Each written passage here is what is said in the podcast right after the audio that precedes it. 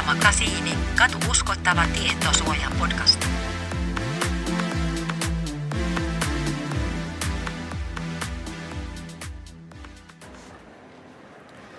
Tervetuloa kuuntelemaan Tietosuojamakasiinin podcastia. Tämä on katuuskottava tietosuojapodcast kaikille tietosuoja-asioiden parissa työskenteleville. Minä olen Hannu Järvinen Ja minä Hanna Lankinen. ja niin kuin normaalisti kaikki mahdolliset disclaimerit soveltuvat, me teemme tätä yksityishenkilöinä. Ja muistutuksena vielä, että meitä voi seurata Twitterissä TS Makasiini ää, tunnuksella. Tänään, kuten äänistä varmaan kuuluu, olemme missä? Me ollaan tänään jalkauduttu kaupungille ja ollaan tässä aika lähellä Pasilan virastotalojen kortteleita ja ollaan tultu tänne sitä varten, että kohta meidän tie käy tuonne virastorakennusten sisään ja me mennään sinne tapaamaan podcastin ensimmäistä vierasta. Hän tulee olemaan tietosuojavaltuutettu Reijo Aarnio. Kohta siis kuulette, mitä jutellaan tänään hänen kanssaan tietosuojasta. Laitetaan siis ää, nauhuri reppuun ja suunnataan tuonne virastotaloa kohti. Kyllä näin tehdään. Palataan hetken kuluttua.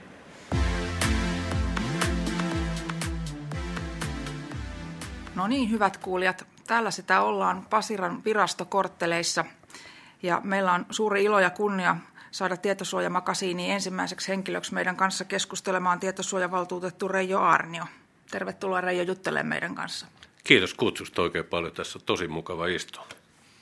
Mulla ja Hannulla on tässä käsillä varsin mielenkiintoinen tilanne ja mun osalta tässä on kyse siitä, että mulla on mahdollisuus päästä juttelemaan vähän erilaisella tavalla mun pitkäaikaisen esimiehen kanssa. Me ollaan tietosuojasta vuosien mittaan paljon puhuttu, mutta koskaan aiemmin ei ollut tämmöistä asetelmaa oikeastaan, että mun on mahdollisuus esittää toivottavasti jossain määrin kiperiä ja mielenkiintoisia kysymyksiä. Mutta Hannu, sun kohdalla asetelma on vähän eri. Asetelma on tosiaan täysin erilainen. Mulla ei tämmöistä historiaa ole. Olen joutunut tekemään täysin, täysin sitten ää, valmistautumisen muuten, mutta se on tietysti ollut aika helppoa, kun vaikka katsoo Yle Areenaa, niin siellä on tietosuojavaltuutetun haastatteluja sekä radiossa että televisiossa kymmeniä kappaleita. Eli kyllä me ollaan pystytty tähän, tai itsekin olen pystynyt sitten valmistautumaan tähän.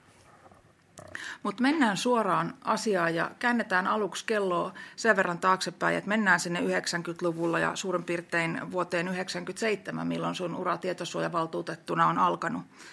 Silloin henkilötietojen käsittelyn ja ylipäänsä datan hyödyntämisen maailma oli aivan erilainen.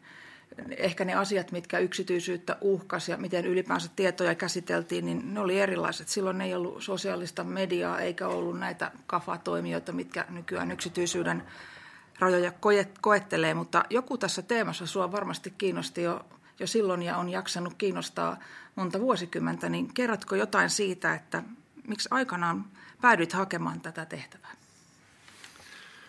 No, tämän nykyisen tehtävän, eli tämän tietosuojavaltuutetun tehtävän kannalta, niin mun ensimmäinen nimitys lähti liikkeelle siitä, että mut kutsuttiin. Mä en, mä en ollenkaan hakenut edes. Ja siihen aikaan oli, oli vielä mahdollista, että, että tällä tavalla nimitettiin kutsumenettelyn kautta. Ja muistan aina kesällä ajoin, ajoin äh, Lapilahden siltaa yli ja mulla oli ensimmäisiä kännyköitä autossa silloin ja se soi ja, ja oikeusministeriöstä soitettiin ja kysyttiin, että, että oikeusministeri haluaisi tavata ja mä mietin, että mistäköhän siinä on kysymys, mutta kun kerran ministeri halusi tavata, niin sitten mä sanoin, että no mikä siinä, kunhan ajankohta sopii, niin mä tuun ja sitten mut haastateltiin. Ja, ja silloin, silloin käytiin aikamoista niin kuin debattia julkisuudessa, että voiko yksityiseltä sektorilta hypätä tänne julkisen hallinnon puolelle ja, ja rekisterinpitäjän roolista niin tulla, tulla sit valvovaksi viranomaiseksi. Ja, ja, ja siitä on nyt tosiaan kohta 23 vuotta ja, ja, ja tota, on, ne, on ne ajat vaan kuitenkin säilynyt jotenkin mielessä. Sen jälkeenhän jokainen viiden vuoden kausi on mennyt ihan julkisen haun kautta ja, ja, ja vähän nimityskuviotkin muuttu. Mun ensimmäinen nimittäjä oli Martti Ahtisaari, tasavallan presidentti. Sen jälkeen valtioneuvosto on nimittänyt tietosuojavaltuutetun ja, ja, ja, ja oikeastaan niin, niin sitten, että miksi, minkä takia Lauttasaaren silloin soi puhelin ja se johtui pitkälti siitä että, että mä olin tehnyt 80-luvun alusta saakka näitä tietosuoja-asioita. Ja, ja silloin, silloin tietysti jo oli, oli noin 15 vuoden työhistoria tietosuoja-asioista, mutta mä olin siihen aikaan ilmeisesti ainoa yksityisen sektorin toimiva juristi, joka oli keskittynyt tietosuojaan. Ja se asetelma oli aika, aika kummallinen. Tietysti pankkiomisteisessa yrityksessä, kun oli, oli töissä, niin siellä oli liuta lakimiehiä pöydän toisen puolella ja itse sitten piti jotenkin luovia siinä, siinä viisaasti. Ja, ja silloin, silloin, kun tämän legendaarisen puhelinsoiton sain, mä tein, tein itselleni plussat ja miinukset, lähtee firman työsuhdeauto, lähtee luottokortti, lähtee sitä ja tätä, mutta jotain siellä tulee, tulee vastapainoksi. Ja se, se vastapaino on kyllä ollut mielekkyys, vaikuttaminen, hyvän tekeminen, kansainväliset suhteet, paljon sellaisia, sellaisia asioita, joita, tota, jotka ainakin motivoi mua tekemään töitä. Kuulostaa hienolta. Sä oot Suomen kolmas tietosuojavaltuutettu ja, ja tota, oot tosiaan nyt viidettä kautta tätä tehtävää hoitamassa. Sä oot ollut tässä virassa kauemmin kuin yksikään edeltäjä ja tuut todennäköisesti olemaan siinä kauemmin kuin kukaan seuraajakaan todennäköisesti. Ja se on mun mielestä iso luottamuksen osoitus tältä yhteiskunnalta, että on, on tämmöiseen määräaikaiseen tehtävään toistuvasti tullut valituksi. Niin miten sä ajattelet, että mikä, mikä voisi olla tämän sun suosion salaisuutena? Miten sä itse ajattelet, että mitkä on ollut sun suurimpia niin onnistumisia vuosien saatossa?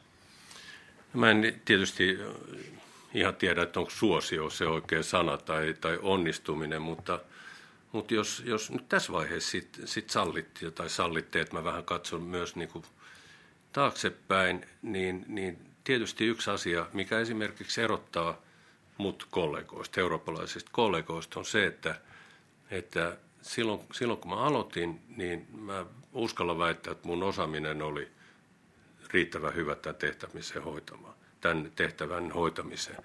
Siihen kuuluu tietysti substanssiosaaminen, johtamiseen liittyvät asiat, organisaation kehittäminen,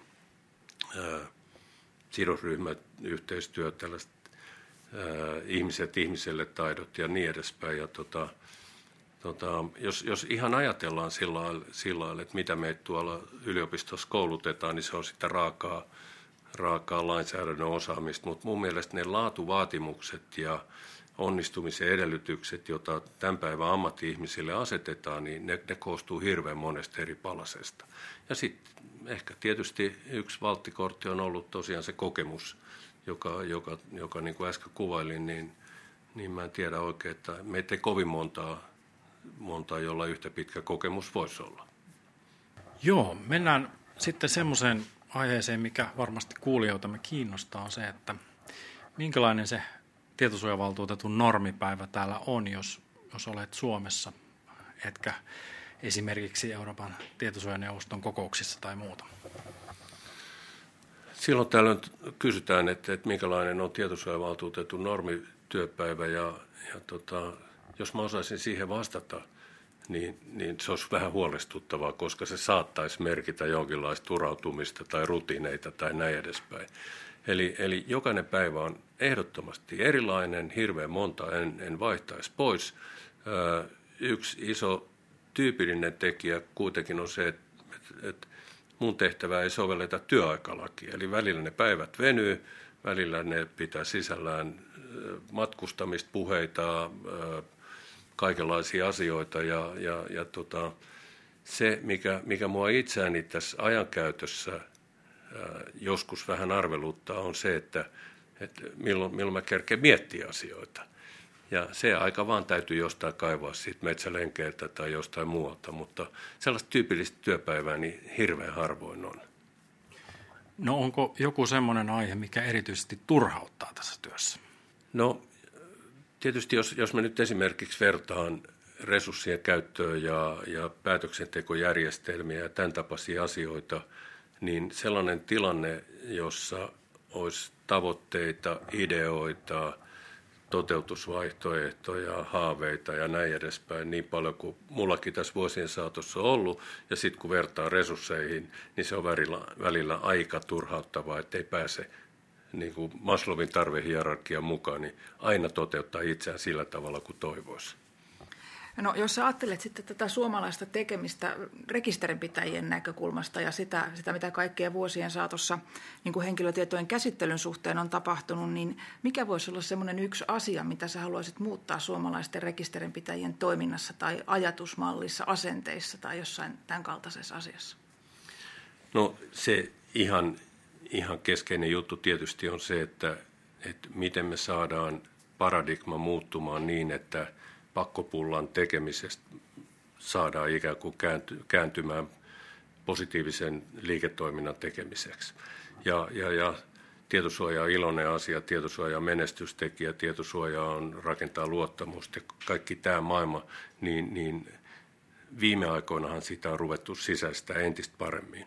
Mutta aikaisemmin, aikaisemmin niin se oli vähän kuin päätä löysi Karjalan mäntyy, että hyvänä aika tajutkaa nyt, että, että, että tota, teillä on kädessä niin arvokasta omaisuutta, muiden ihmisten henkilötietoja, että, että siihen pitää suhtautua niin kuin kunnioituksella ja samalla tavalla niin kuin rahan suhtaudutaan.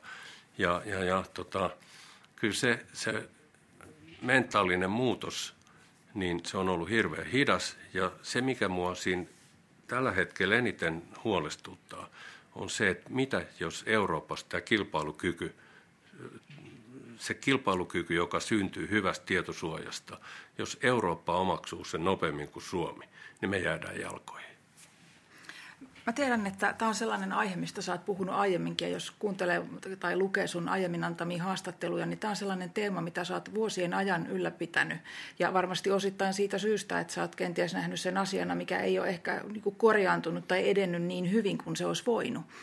Mistä se johtuu ja mitä konkreettista esimerkiksi suomalaisten firmojen pitäisi tehdä toisin? Et mitkä, mitkä voisivat olla sellaisia konkreettisia asioita, miten se tietosuoja saataisiin muutettua niin kuin arvoa tuottavaksi ja kilpailuetua tuottavaksi asiaksi?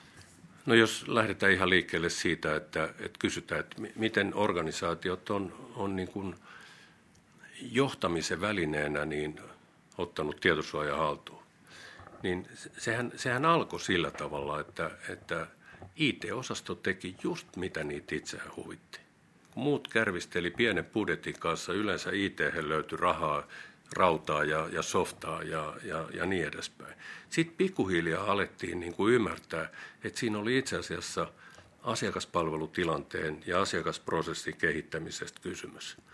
Ja, ja nyt viime aikoina sitten en tiedä, osittain, osittain tietysti GDPRlle pitää antaa niin kuin kredittiä siitä, että organisaatioiden johto on nyt havahtunut. Tälle jutulle pitää tehdä jotain.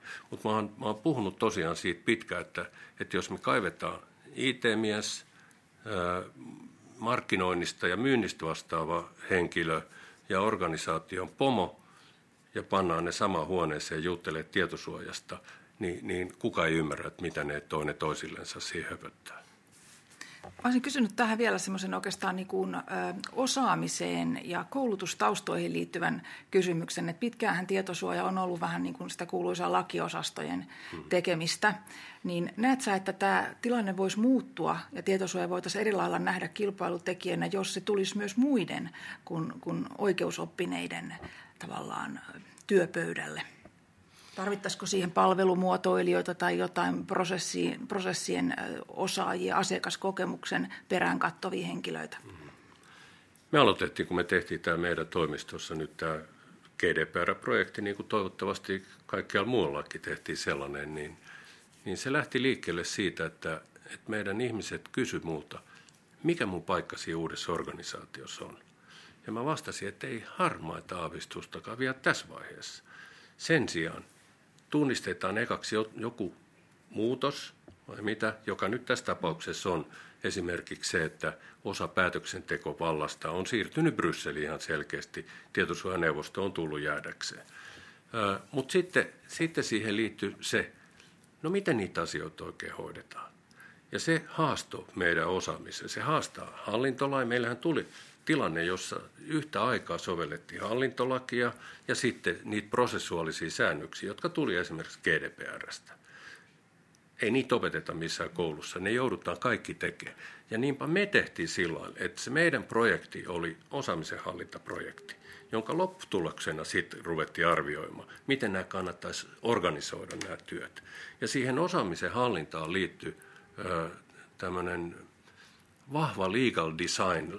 Me, me suunniteltiin kaikki prosessit, kuvattiin, miten paperit liikkuu, miten miten data, miten asiakaspalvelu oikein toteutetaan. Ja, ja sitä tehtiin ihan prosessiajatteluhengessä. Ja se on tietysti, tietysti tota, kova juttu ottaa, ottaa joukko juristeja kasaan ja sitten sanoa, että ruvetkaa tekemään jotain prosessia. Mutta mut, mut, mun mielestä lopputulos on aika hyvä. Mä oon hirveän luottavainen siihen, että meidän organisaatio-osaaminen kestää vertailun minkä tahansa eurooppalaisen organisaation kanssa. No sitten jos jatketaan osaamista vähän laajemmin, niin, niin yksi mikä tässä viime aikoina on voitu huomata on se, kansalaisten tietoisuus on lisääntynyt ja niinhän se pitää ollakin. Aina kysytään niin kuin, niin kuin sitä, että, että, että mitä, minkälaisia tiedotuskampanjoita tietosuojavaltuutetun toimisto tekee ja näin edespäin. Mun oman näkemys on se, että että budjetin mukaan tehdään niin paljon kuin kyetään, mutta itse asiassa velvollisuus opettaa, kouluttaa, tiedottaa, kertoo oikeuksista ja niin edespäin. Se tulee suoraan laista ja asetuksista ja se kuuluu rekisterinpitäjälle, koska siinä on kansalaistaidoista kysymys, se kuuluu opetuslaitokselle, se kuuluu yliopistoille ja, ja niin edespäin. Jos mä nyt tulkitsen se oikein, niin sä puhut oikeastaan tässä siitä, että tietosuoja pitää integroida paitsi yksittäisen rekisterinpitäjän toiminnassa, niin yleisesti yhteiskunnassa aika lailla läpileikkaavasti kaikkiin toimintoihin. Ja, ja silloin siitä voidaan saada sellainen niin kuin aito osa sitä tekemistä ja, ja sitten varmaan viime kädessä just nimenomaan sitä niin kuin kilpailuetua ja sellaista yleistä niin kuin arvoa. No joo, just, just tuolla tavalla, mutta jos vähän laajennetaan vielä tuota näkemystä sillä tavalla, että, että tietosuoja-asetuksen yksi johtava periaate on riskilähtöisyys. Ja käännetään kysymys niin päin. Mitä, jos ei me opiskella? Mitä, jos ei me integroida? Mitä, jos ei me tehdä sitä ja tätä? Miten kuluttajat äänestää jaloillaan suomalaisen yrityksen kohdalla, joka sanoo, että me ei kerrota sulle, miten sun tietoa käsitellään, me ei kerrota sun oikeuksista ja bla bla bla, vai mitä. Mm. Eli tässä, on, tässä ei ole kysymys yksin siitä, että mitä me tehdään, vaan kysymys, siis suomalainen yhteiskunta, vaan kysymys on siitä, miten muut EU-jäsenvaltiot ja yhdysvaltalaiset ja kiinalaiset ja, ja ylipäänsä kaikki toimijat, miten ne näkee markkina-alueena Suomen. Ja ne ihan taatusti tulee tänne, haluttiinpa tai ei. No, tietosuojan edistäminen ei tietenkään mitenkään ole yksin viranomaisten äh, niin kuin käsissä tai viranomaisten velvollisuus, vaan, vaan ennen muutahan se kumpuaa rekisterinpitäjistä itsestään, mutta viranomaisilla kuitenkin on keskeinen rooli tässä. Ja jos ajattelet vähän taaksepäin ja tai ainakin näitä GDPRn soveltamisen vuosia, niin, niin miten sä yleisesti ajattelet, että mitkä on ollut niin kuin viranomaistoiminnan suurimpia saavutuksia siinä mielessä, että on saatu niin kuin yksityisyyttä edistettyä, onko se tietoisuutta tai laillisuuden astetta, niin mitkä, mitkä on niitä milestoneja eurooppalaisessa viranomaistoiminnassa? Kun Hanna käytit termi yksityisyys, niin tietysti mä siinä kohtaa aina, aina muistutan, että ne on vähän overlapping tilanteessa yksityisyys ja henkilötietojen suoja. Ne on siellä EUn perusoikeuskirjassa kahdessa eri artiklassa. Ja, ja tota, jos, jos niin ajatellaan henkilötietojen suojan kannalta, niin, niin aina, aina haukutaan suomalaista lainsäädäntöä tai ylipäänsä lainsäädäntöä, että se on sekavaa, epäselvää, tulkinnanvarasta, vaikeatajusta ja niin edespäin. Mutta sitten jos katsotaan tarkkaan esimerkiksi perustuslakivaliokunnan kannanottoja, niin, niin ne, on, ne on ollut pitkään, siis 20 vuotta ikään kuin mallina GDPRn kuutosartikla kolmannelle alakohdalle, mitä kun laista, laissa säädetään, niin mitä silloin pitää säätää. Eli meillä on, meillä on niin lainsäädäntö hyvässä kunnossa. Meillä on, meillä on ää, paljon, paljon kiinnitetty huomiota yhteiskunnallisesti tietoturvaan, siihen olisi pitänyt enemmän panostaa mun mielestä, mutta sitten sit jos siihen otetaan ää, legendaarinen esimerkiksi digitalisaatio mukaan, ja mietitään, että miten nämä, nämä erilaiset seikat kohtaa, niin menestystarina on varmasti se, että meillä on koko joukko hyvää lainsäädäntöä. Meidän perustuslaista lähtien se on hieno, erittäin hieno se perustuslain kymppi pykälä. Meidän, meidän niin kuin halukkuus kuitenkin sitten toimii lainmukaisesti tässä maassa on jonkinlainen vahvuus. Ja sillä, sillä lailla, että mä en, mä en niin kuin hirveästi törmää sellaiseen vapaaehtoiseen lain rikkomisen traditioon. Se, se on, on, on kans hyvä asia. Kolmas hyvä asia on se, että jos, jos kansalaisten keskuudesta kysytään, onko tietosuojan merkitystä, niin vaikka, vaikka 90 vastaa ää, mulle ei ole mitään salattavaa, niin 10 kymmenestä vastaa, kunhan naapurit ei vaan tiedä. Eikö vaan? Eli tämä, tämän, niin kuin tämän yhteiskunnallinen arvo kansalaisten keskuudessa eri mittausten mukaan kuitenkin on, on merkittävä. Tästä on hyvä siirtyä sitten siihen, että varmasti on kiistatonta se, että myöskin yksittäiset kansalaiset tietää entistä enemmän tietosuoja-asioista ja henkilötietojen käsittelystä, niin nyt kun asetusta on sovellettu kaksi vuotta, niin vähän ylikin, niin onko se muuttanut tänne tulevia kanteluita ja millä tavalla se on mahdollisesti muuttanut? Onko ne, onko ne niin kuin, äh, osuuko ne paljon paremmin sinne tota, ydinkysymyksiin vai, vai onko jotain muuta semmoista tunnusomaista, mitä asetus on ehkä niihin tuonut? Kantelut käsitteenä on tietysti hirveän hankala ja se on muuten yksi, yksi kysymys, mikä vähän tätä eurooppalaista yhteistoimintaa haittaa, koska, koska meillä ei ole yhteistä kieltä, että mikä on kantelu ja silloin tilastoit ja tällaiset ränkkäykseen tai, tai maakatsausten laatiminen on hirveän vaikeaa. Mut, mutta mä ottaisin lähtökohdaksi tuohon sun kysymykseen vastaamiseen osalta sen, että rekisteröidy oikeudethan on laajentunut. Ja, ja, ja kuitenkin suuri osa niistä varsinaisista kanteluista, rekisteri, rekisteröityjen vireille saattamista kanteluista edelleen koskee tarkastusoikeuden käyttöä, virheenoikaisuoikeuden käyttöä, ää, suoramarkkinoinnin vastustamisen oikeuden käyttöä.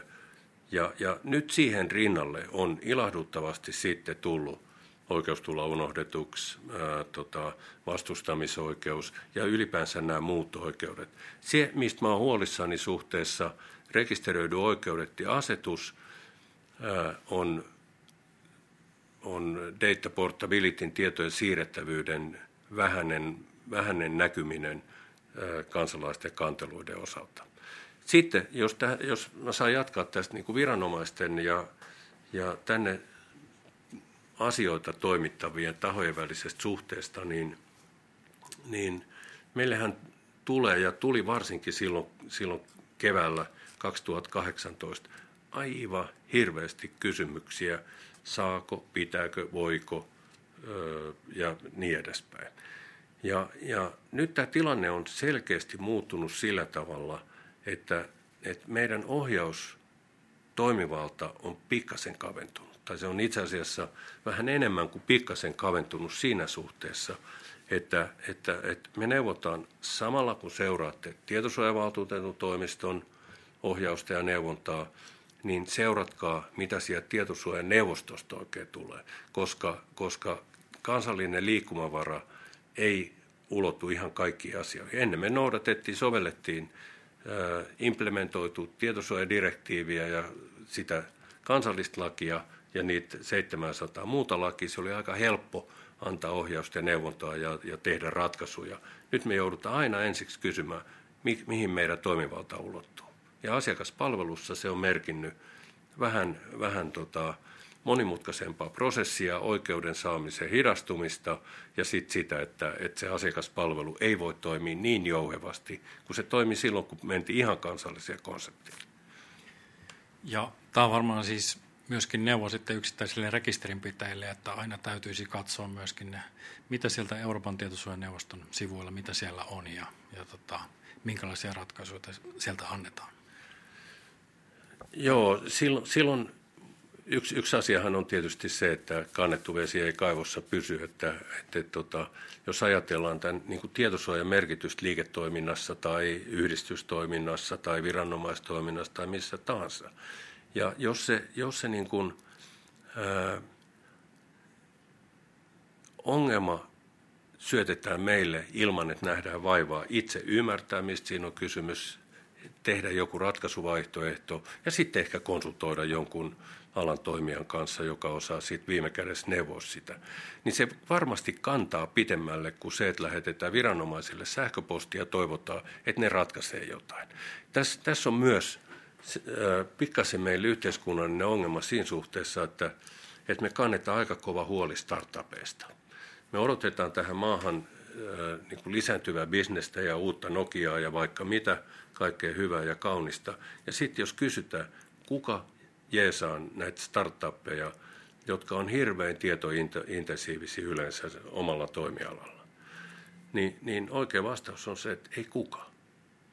Ja mä oon tuntenut sellaista tiettyä pistoa sydämessä, että, että, että tota, koko ajan tulee, tulee yrityksiä pyyntöjä, saadaan me tulla esittelemään liikeideaa ja, ja, ja tota, meillä olisi tällainen ja tällainen konsepti ja näin edespäin. Ja, ja sitten kun mä vastaan, että ei, toi nyt ei ihan kuulu niinku, niinku viranomaisen juttu, että te joudutte tulee, tule, kun teette bisnestä, niin etukäteen kertoa, mitä te meinaatte tehdä. Niin ne sanoo, että kuka muu ei auta.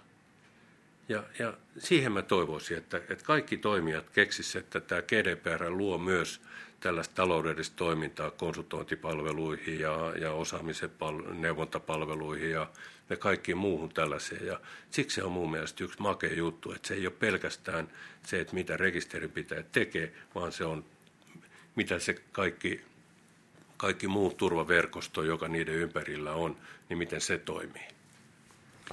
Tähän liittyen on pakko kysyä semmoinen jatkokysymys, että miten, mitä mieltä sä itse olet niin kuin tietosuojasääntelyn ymmärrettävyydestä tai, tai niin, kuin, ää, niin sanotusta helppolukuisuudesta, koska yksi kohta varmaan, mikä, mikä tässä niin kuin kiikastaa, on se, että, että tietosuojasääntely on määrällisesti paljon.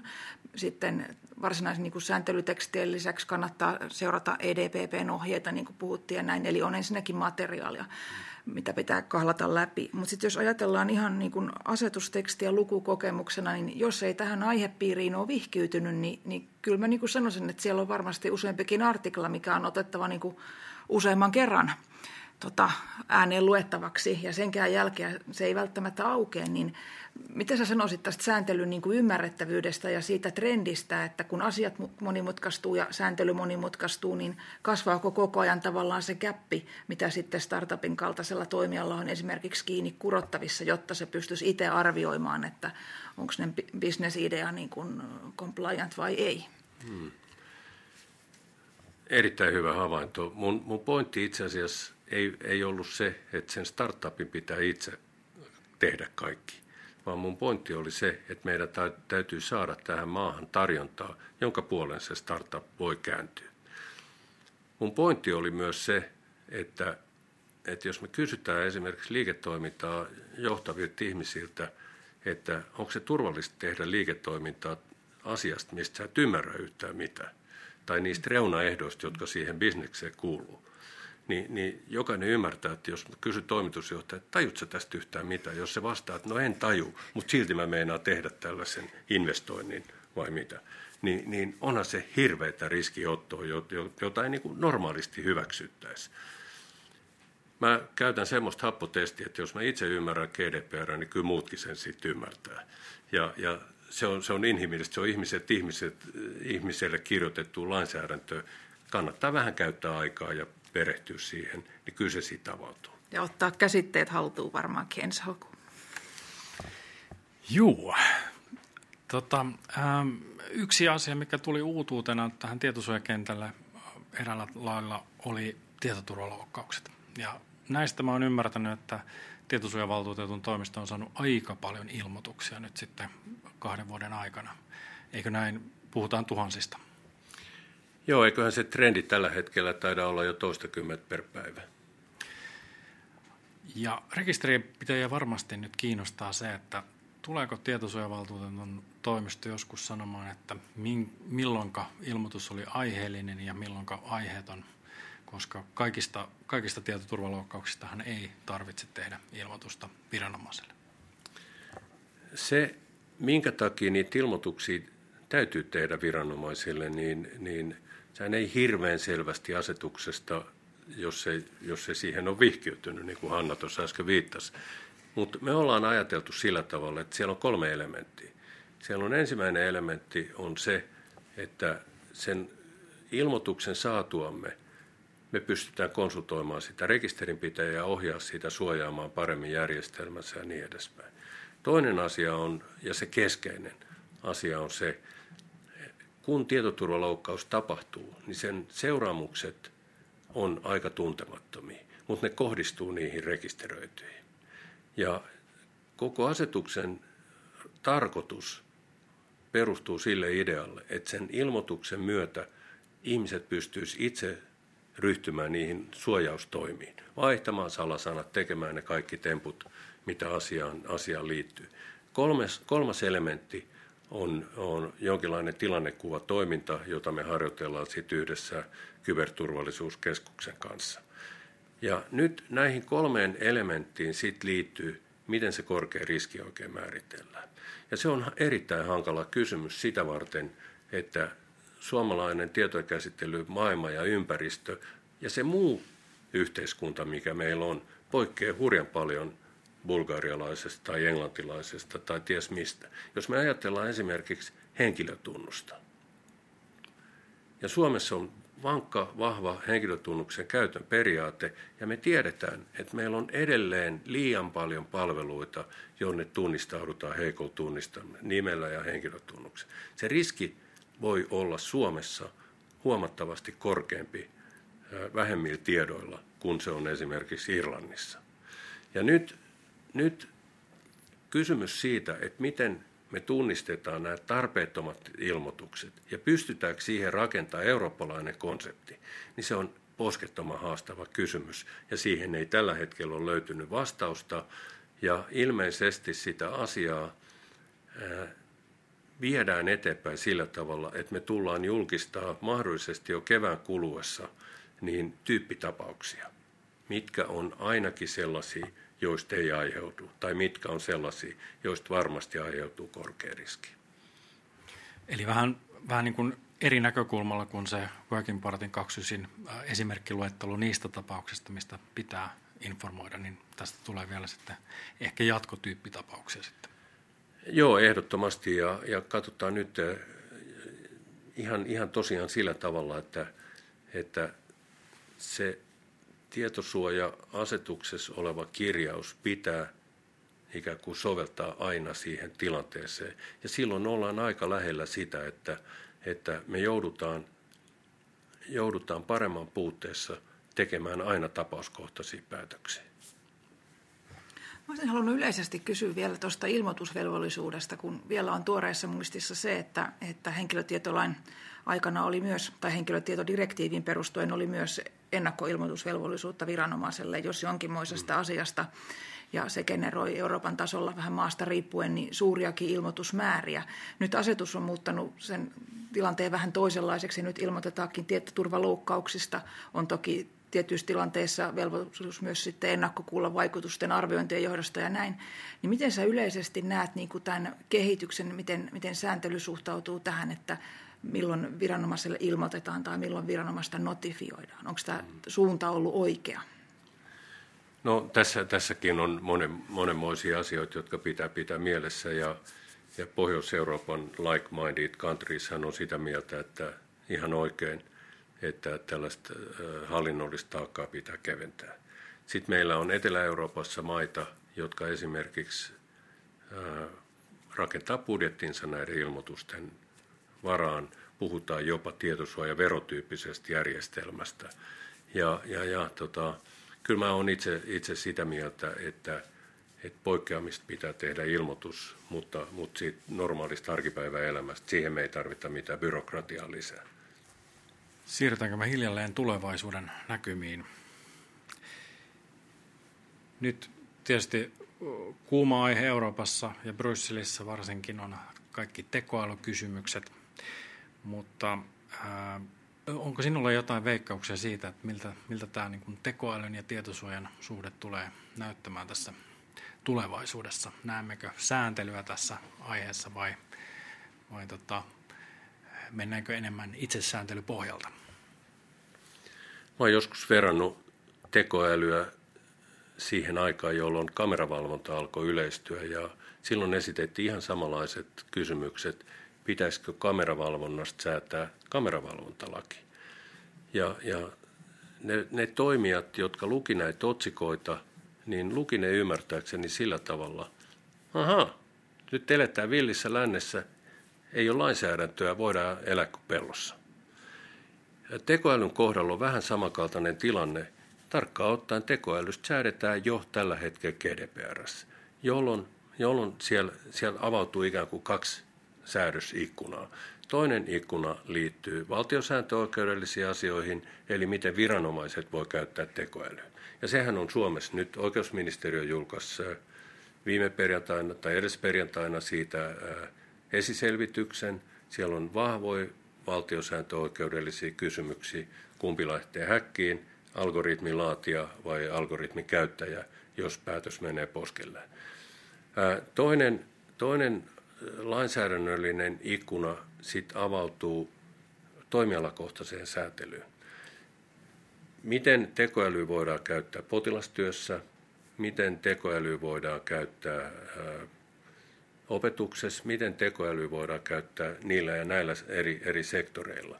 Ja voi olla, että, että on, on kaikkien osapuolten kannalta jossain tilanteessa parempi, että meille tulee mahdollisesti täsmentävää lainsäädäntöä. Mutta niin kauan kun ei ole täsmentävää lainsäädäntöä, niin kannat, kaikkien kannattaa muistaa, että GDPR sääntelee jo nyt tekoälyn käyttöä silloin, kun puhutaan henkilötietojen käsittelystä.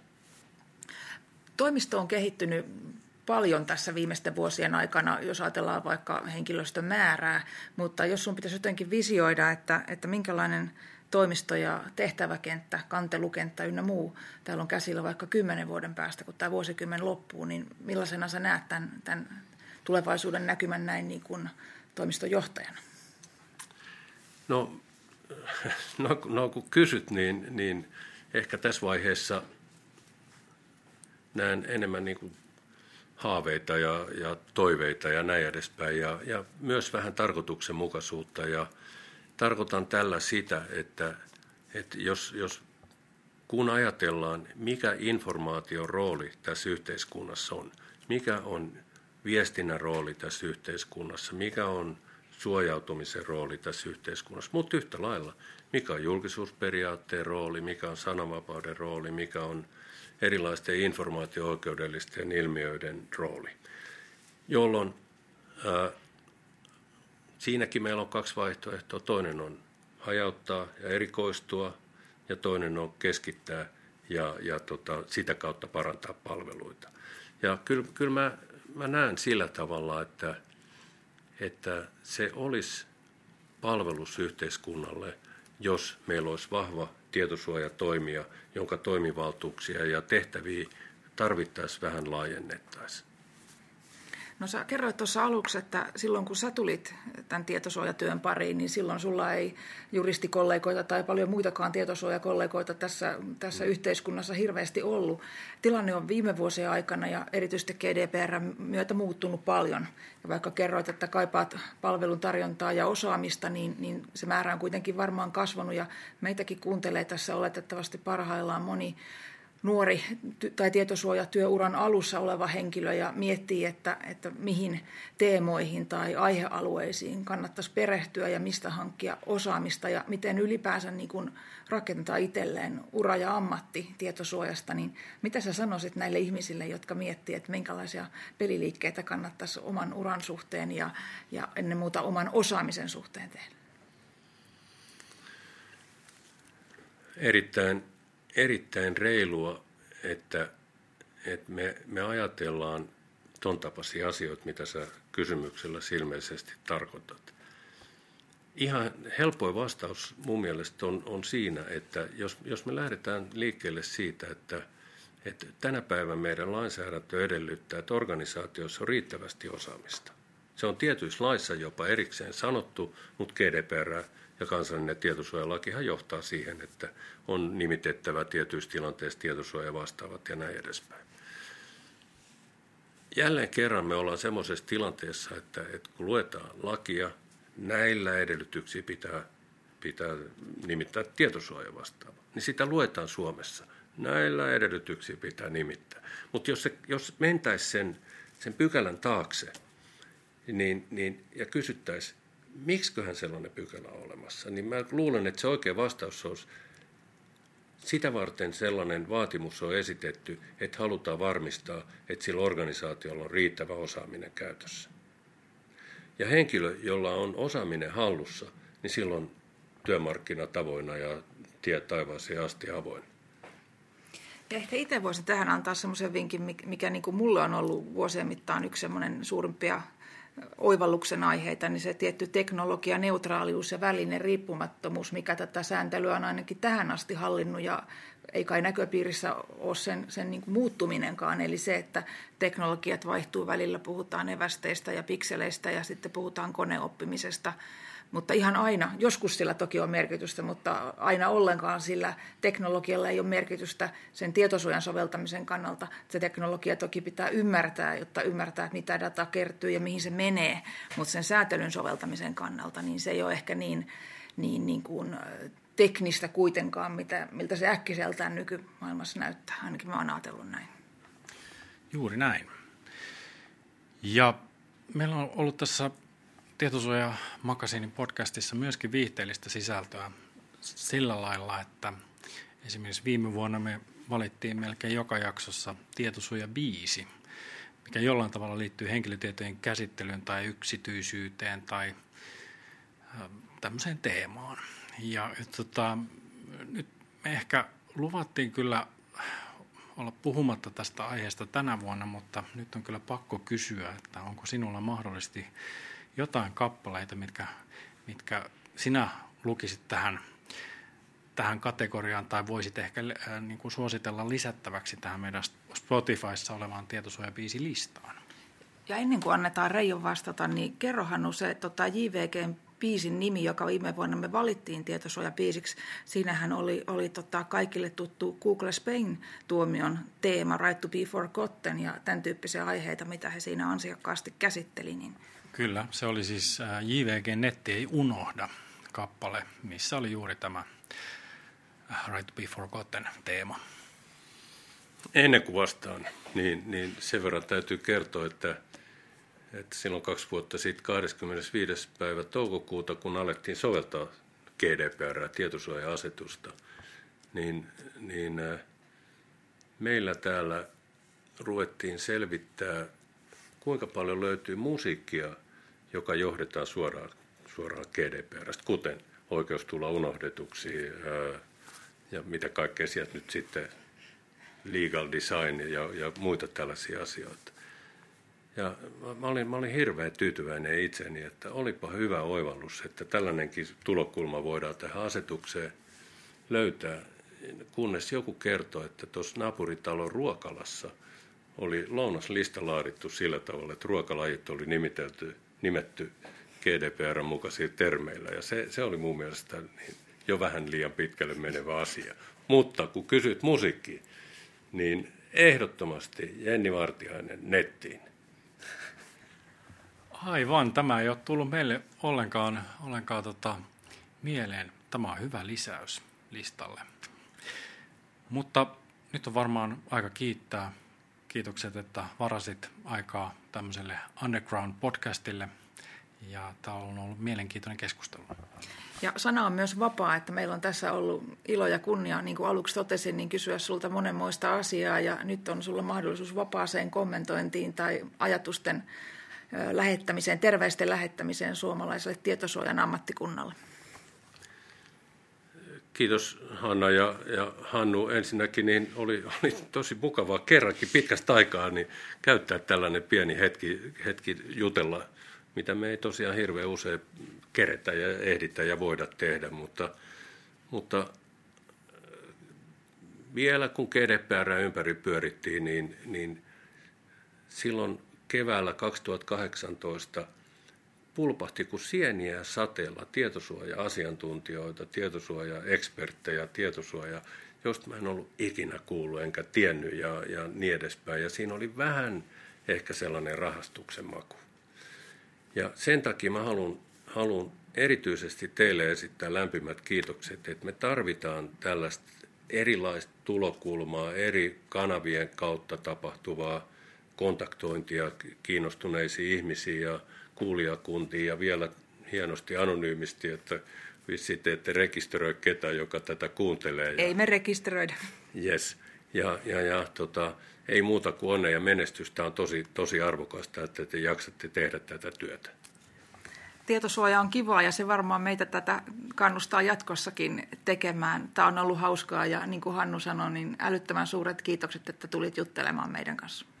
Kiitos, kiitos. Kiitos.